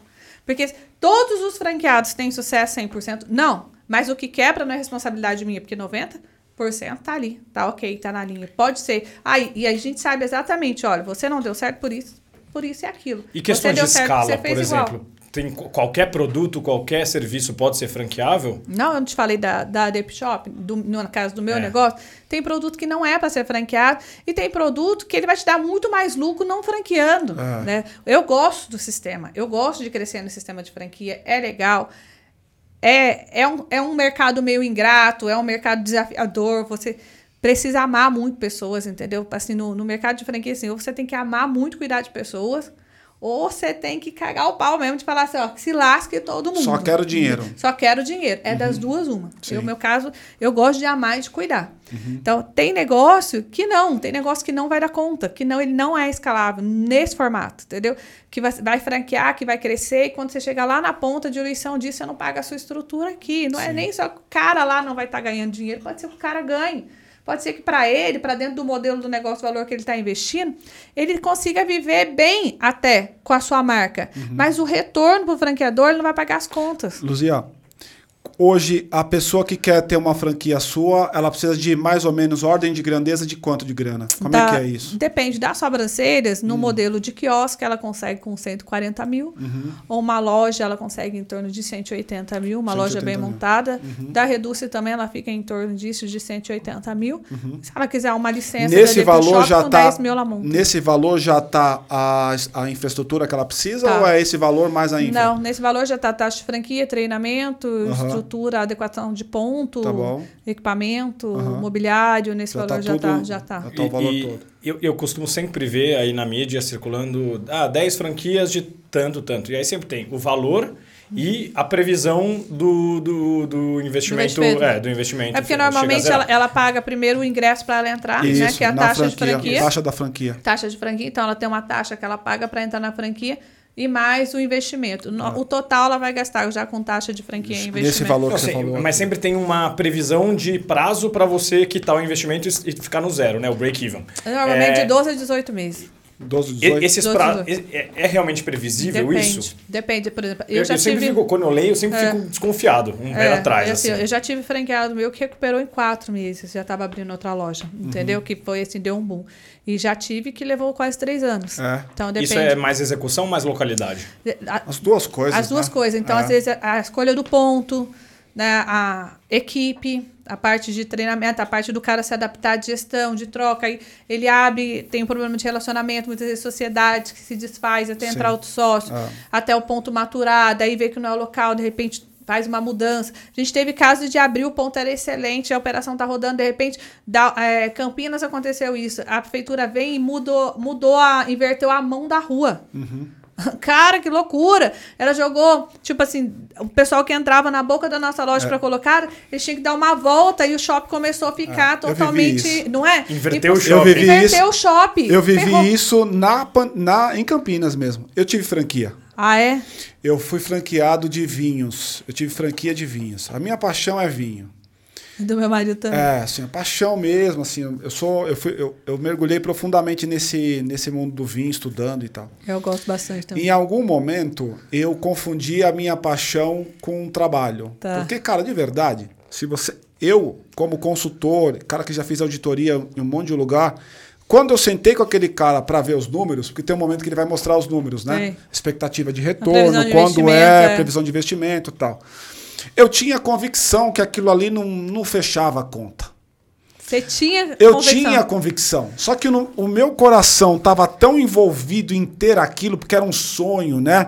Como vinho, eu venho de uma realidade muito pobre, então eu, foi o momento que eu confundi. Eu vim de uma realidade que eu juntava 50 seu mais 50, tenho 100, comprava duas garrafas, para um momento em que eu tenho a possibilidade de ter uma loja toda. Sabe aquela coisa? Então eu talvez. Talvez não. Certamente eu não estava preparado para aquilo, porque eu deixei a emoção me levar na decisão de compra da franquia. Tá. E eu tenho uma sensação, pelo menos foi o meu caso, que franquia ali para mim era eu tinha um chefe fornecedor.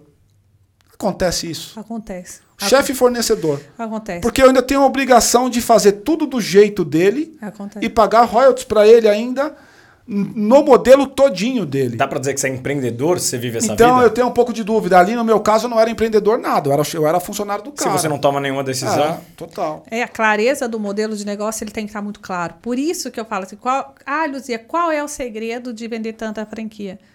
Né? Ah, e qual é o segredo de inventar? Inovar. Cara, inovar não tem a ver com inventar, né? Que qual foi o segredo das sobrancelhas? Eu não inventei sobrancelha, eu trouxe para o mercado de uma forma diferente o que já existia. Uhum.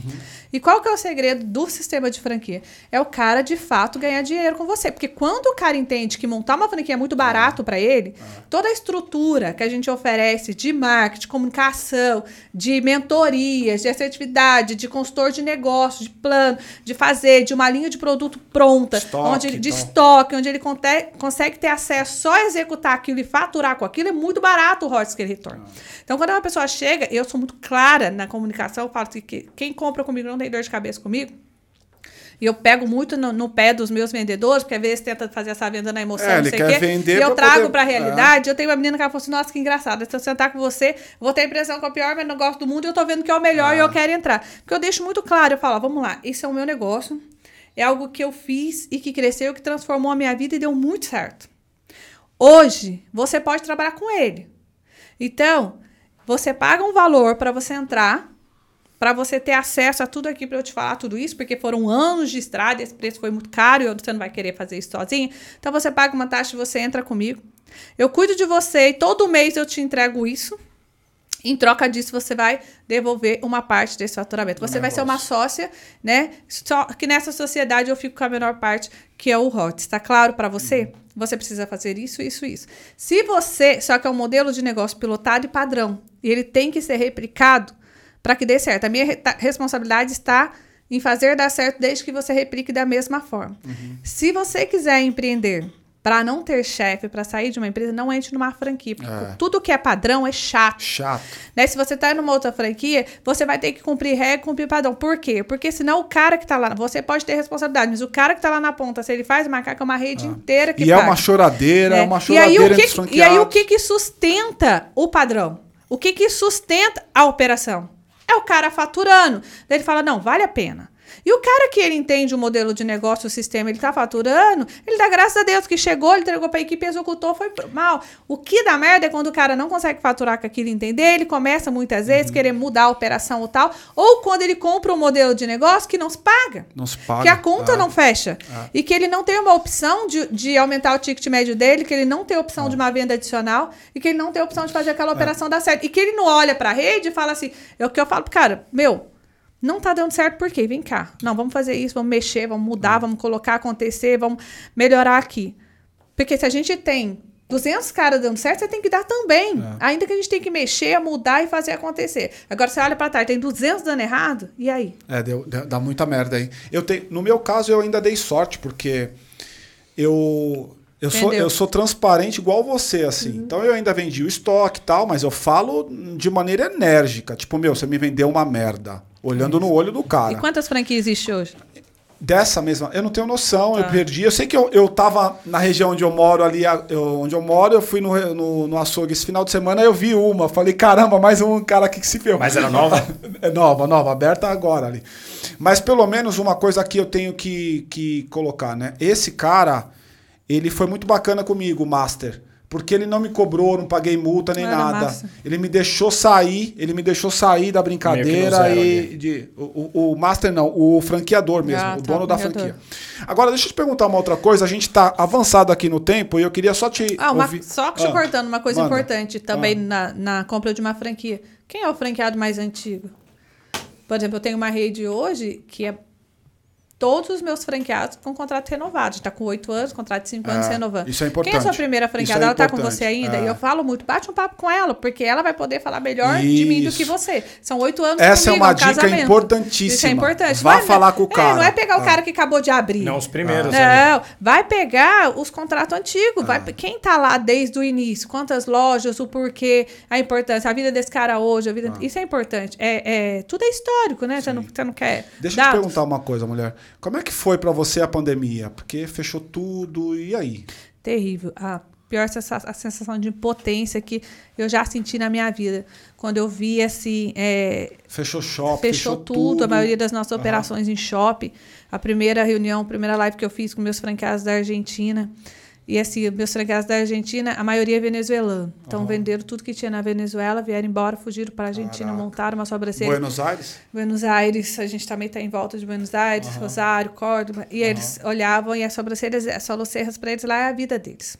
E delas olhar e falar, é, senhora Luzia, eh, não deixe esse câncer chegar em nós como foi da Venezuela. Você não vai deixar, né? Você não vai deixar. Eu não vou deixar. E eu assim, como eu não vou deixar, o que eu vou fazer? E o não, e aquela coisa, e aí eu vendo meus franqueados. E a primeira coisa foi, não vai fechar, né? Não vai. Quando eu vi, pá, fechando tudo. tudo. Foi aquela sensação de uma mãe ver arrancando, assim, do filho, de você olhar. E eu falei assim, agora. Então foi onde eu parei, eu falei, a primeira coisa, nós não temos opção de passar ou não passar. Não temos. A diferença vai ser como cada um vai passar. Então, eu preciso cuidar da saúde desses caras, da mente, preciso mudar a mente deles, deixar com que eles tenham uma mente sã, organizada, para que daqui a pouco, quando voltar, o corpo responde. Né? Ninguém confia numa pessoa perturbada. O estudo uhum. mostra. Você não vai confiar em deixar seu filho com uma pessoa perturbada na beira de uma piscina, ele pode cair e morrer. Uhum. Né? O corpo, ele não confia numa mente perturbada, ele não vai responder o comando. Né? Uhum. Né? Então, assim, a gente vai, eles vão começar a cometer coisas ali porque eles vão entrar em conflito. Então, a primeira coisa, assim, foi sentar com algumas psicólogas. A minha massa da Argentina é uma psicóloga muito boa, bacana. A gente começou a conversar, a trocar ideia. E aí eu fui trabalhando para acalmar. A gente não tem como. Você não adianta base? desesperar. Você perdeu quantas lojas aí nesse, nesse período? Olha, foi pouca. Se eu falar para você, se graças a Deus ali a gente está. Eu falo para você assim com a realidade geral do mundo. Né? Você vai ter noção agora da pandemia. Uhum. É agora que os boletos começaram a chegar integral, que as coisas estão todas abertas, que as contas voltaram ao normal. Agora você vai. O shopping te ajudou? Eles ajudaram, alguns deram é. uma redução no aluguel, não reduzir, né? Mas uma, uma parte do aluguel. A gente tem um, um bom relacionamento com os shoppings, então nós negociamos. E todos os shops a gente conseguiu ali uma. Todo mundo se ajudou de alguma forma, tá? É uma uhum. coisa que eu posso falar, pelo menos no, no, no, meu setor. Negócio. E no seu ecossistema ali também, Exatamente, vocês se ajudaram. Todo mundo, todo mundo se ajudou. Então, nós, a primeira coisa que a gente fez, nós fizemos, suspendemos a, a cobrança de fundo promocional, é, fizemos redução de royalties, negociamos com o shopping, o shopping fez redução de aluguel, suspenderam o condomínio, sabe? Então, assim, a gente, todo mundo se ajudou. Então, a gente, todo mundo fez na medida do possível. E onde a gente falou, agora vamos esperar não tem o que fazer, vamos Voltou? cuidar. Voltamos, graças a Deus aí já tá, Voltou, já está 100%? Já está quase, está é. quase. A minha loja já, algumas lojas já estão 100%, algumas estão bem próximas de atingir, a gente está com bastante esperança, tanto uhum. na Argentina quanto aqui. Uhum. O Olivia foi um sistema que veio... Como é que você está hoje em beleza, termos de... Ele é legal nisso, né? Como é que você está em termos de crescimento? Os países fora, eles crescem mais do que o Brasil ou ainda não? A, na verdade, a expansão internacional, quando foi ano passado, a gente não implantou. Uhum. Então, agora a gente volta. Mas nós estamos com a operação vendida para Portugal, para Chile, Estados Unidos, tudo ah, em fase é? de implantação. Entendeu? Estados então, Unidos também? Estados Unidos, a gente já tem oito operações vendidas Caraca. nos Estados Unidos. Que lugar? Então, tudo é ali em região de Orlando, Miami, uhum. nessa região em volta. Mais entre brasileiros também? Franqueados daqui, né? Que conseguiram nacionalidade, lá. que estão lá, que já estão indo, que uhum. já está com toda a documentação lá tem pronta. Muito brasileiro tal, mesmo. Tem bastante. Ah. E deixa eu perguntar então, uma tá coisa. O Instagram, conteúdo digital, você tem 60 mil seguidores, que é relevante. Sim. Isso vem da pandemia também? Já vinha antes? Faz parte de estratégia? Foi algo natural? O, o Instagram, o que é legal, assim gera muito de palestra. Né? Toda vez que você vai numa palestra, assim, bomba, Instagram, é, podcast, essas coisas, é muito bacana. Então, tem bastante. A pandemia deu, porque a gente ficou bastante na, na questão do, do digital, ficou muito ali, ali, da comunicação online. Então, você acaba trabalhando, dando muita palestra também no digital. Uhum. Então, você acaba atraindo um pouco. Mas eu gosto bastante dessa questão. Toda vez que você vai numa palestra, que você faz algum evento, aumenta bastante. Aí são seguidores muito fiéis que vêm. E tem os que chegam mesmo através de conteúdo, tudo Tua base no é Instagram. É fiel? É Esses fiel. 60 pessoas, Não, 60 60 mil, mil a gente, eu, eu acho que de ninguém. Quando você Não, olha de assim, ninguém, é, mas a tua base, é, você tem tem uma uma base tem uma base bem fiel. fiel. É, tem bastante, um número de mulheres bastante fiel. É. E se eu te perguntar também, os seus franqueados, eles são entre homens e mulher em qual proporção? Cara, mais homem investidor. É mesmo? Que legal. mais homens eles investem, tem as mulheres que trabalham. Eu tinha uma sensação que era o contrário. É, todo é, mundo fala, mas é mais investidor homem. E o Instagram, no Instagram é mais mulheres. Eu tenho outro, que é o Prime, onde eu trabalho num grupo fechado, com mais uhum. mentoria e uhum. tal. Mas a gente tem um público bem fiel, bem bastante legal. No, e, então, e sai negócio do Instagram? Sai, mais mentoria. Tá. Mais mentoria. A parte de franquia, o pessoal entra, pergunta bastante, vem, mas o Instagram vem de muita mentoria e tá. produto, tá? Tá? Então, vende muito também, vende, né? Vende produto. produto, produto de beleza, né? Todo é, produto que a gente lança, a gente coloca uhum. ali, tratamento estético, ele é melhor. Bacana. Agora, franquia, ele vem mais mesmo pelo relacionamento. Ah, vai ser relacionamento, porque tipo o investimento é. é. maior, né? Legal. Mas eu acho bacana, eu Luzia, gosto. Cara, assim, eu queria fazer a última pergunta, que é a que a gente faz para todo mundo aqui, né? Por que a Luzia é uma vida louca? Porque ela ama. eu acho que é muito legal né? esse desafio de viver. Eu falo algo que é muito legal, porque assim, nascer a gente não tem escolha. Morrer a gente não tem escolha. A única escolha que a gente tem é como a gente vai viver esse trajeto do nascimento até a morte. Uhum. A Bíblia fala que nós temos poucos dias de vida. É bom para come, come e usufrua do fruto do seu trabalho em seus poucos dias de vida. Ainda que a gente viva 100 anos, são poucos, porque é um sopro, uhum. tudo já passou. Uhum.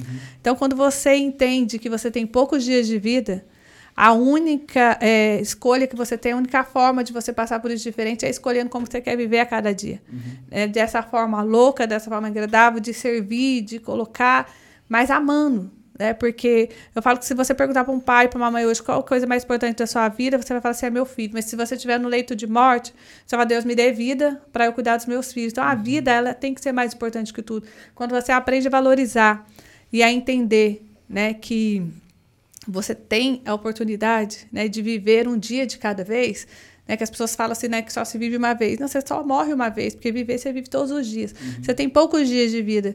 E cada dia você viver uma experiência diferente e única que não vai voltar, nenhuma delas vai voltar, por mais que você tente fazer igual. Se a gente tentar fazer outro podcast desse amanhã, você pode ter certeza vai que vai sair tudo, coisa, né? tudo diferente. Então, esse momento que a gente está aqui, cara, não adianta eu preocupar se eu tenho roupa para lavar, franqueado para atender, uhum. loja para colocar, que eu não vou poder sair daqui para resolver. Então, se a gente vive esse momento né, de entrega e, e, e de verdade, quantas pessoas podem ouvir isso e, ser, né, e viver, ter o privilégio de, de a gente contribuir com essas pessoas? Legal. Né, no Instagram, no, no YouTube, em todos os veículos que a gente tem, que eu falo, é um um privilégio, porque eu não tive isso. Claro. Eu não tive isso. A gente entrega de graça, é. né? Tudo que a gente pagou um preço alto aí. É. Então, eu amo, eu amo empreender. Isso? Eu falo que empreendedorismo é igual Cristo. Uhum. Ele liberta as pessoas.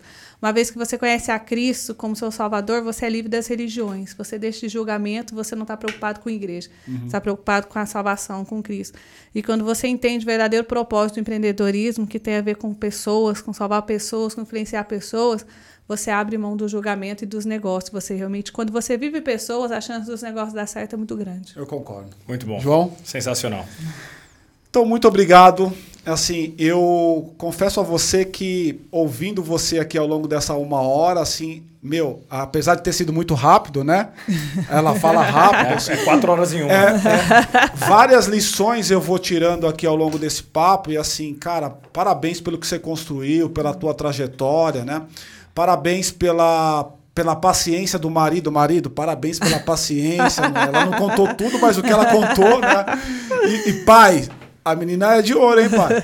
Então, de alguma maneira, assim, muito obrigado pelo seu tempo, obrigado por estar aqui com a gente contribuindo e, e dividindo tua experiência com a gente aqui, tá? É. Muito legal a história e muito legal os aprendizados também que vêm da história. Pois é, então, é. por isso. Eu, eu até fiz questão em deixar ela falando bastante da história, porque tem muita lição rica para as pessoas. Exato, exato. Quando você está no momento ruim, você só olha para o momento ruim, você não olha que tem, ele é transitório e tem um caminho aí, uma ponte para você chegar em algum outro lugar, é. né? Enxergar a ponte, enxergar o outro lugar é o, é o nosso foco aqui.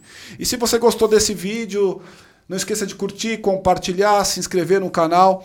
Aqui embaixo a gente vai deixar o link da comunidade. Se inscreve lá na comunidade, tem muita informação importante e rica lá para você e a gente pode interagir de maneira muito direta lá nessa comunidade, tá? Então, gostou? Eu só tô te pedindo uma coisa. Curta, compartilhe, tá bom? Top. Muito obrigado, Lu. Obrigado, gente. Obrigado. Valeu. Um, um grande abraço, pessoal, Obrigada. e até a próxima. Tchau, tchau, pessoal. Valeu. Tchau. Show de bola. Top, muito legal, gente. muito legal. Obrigada, viu? Tamo junto.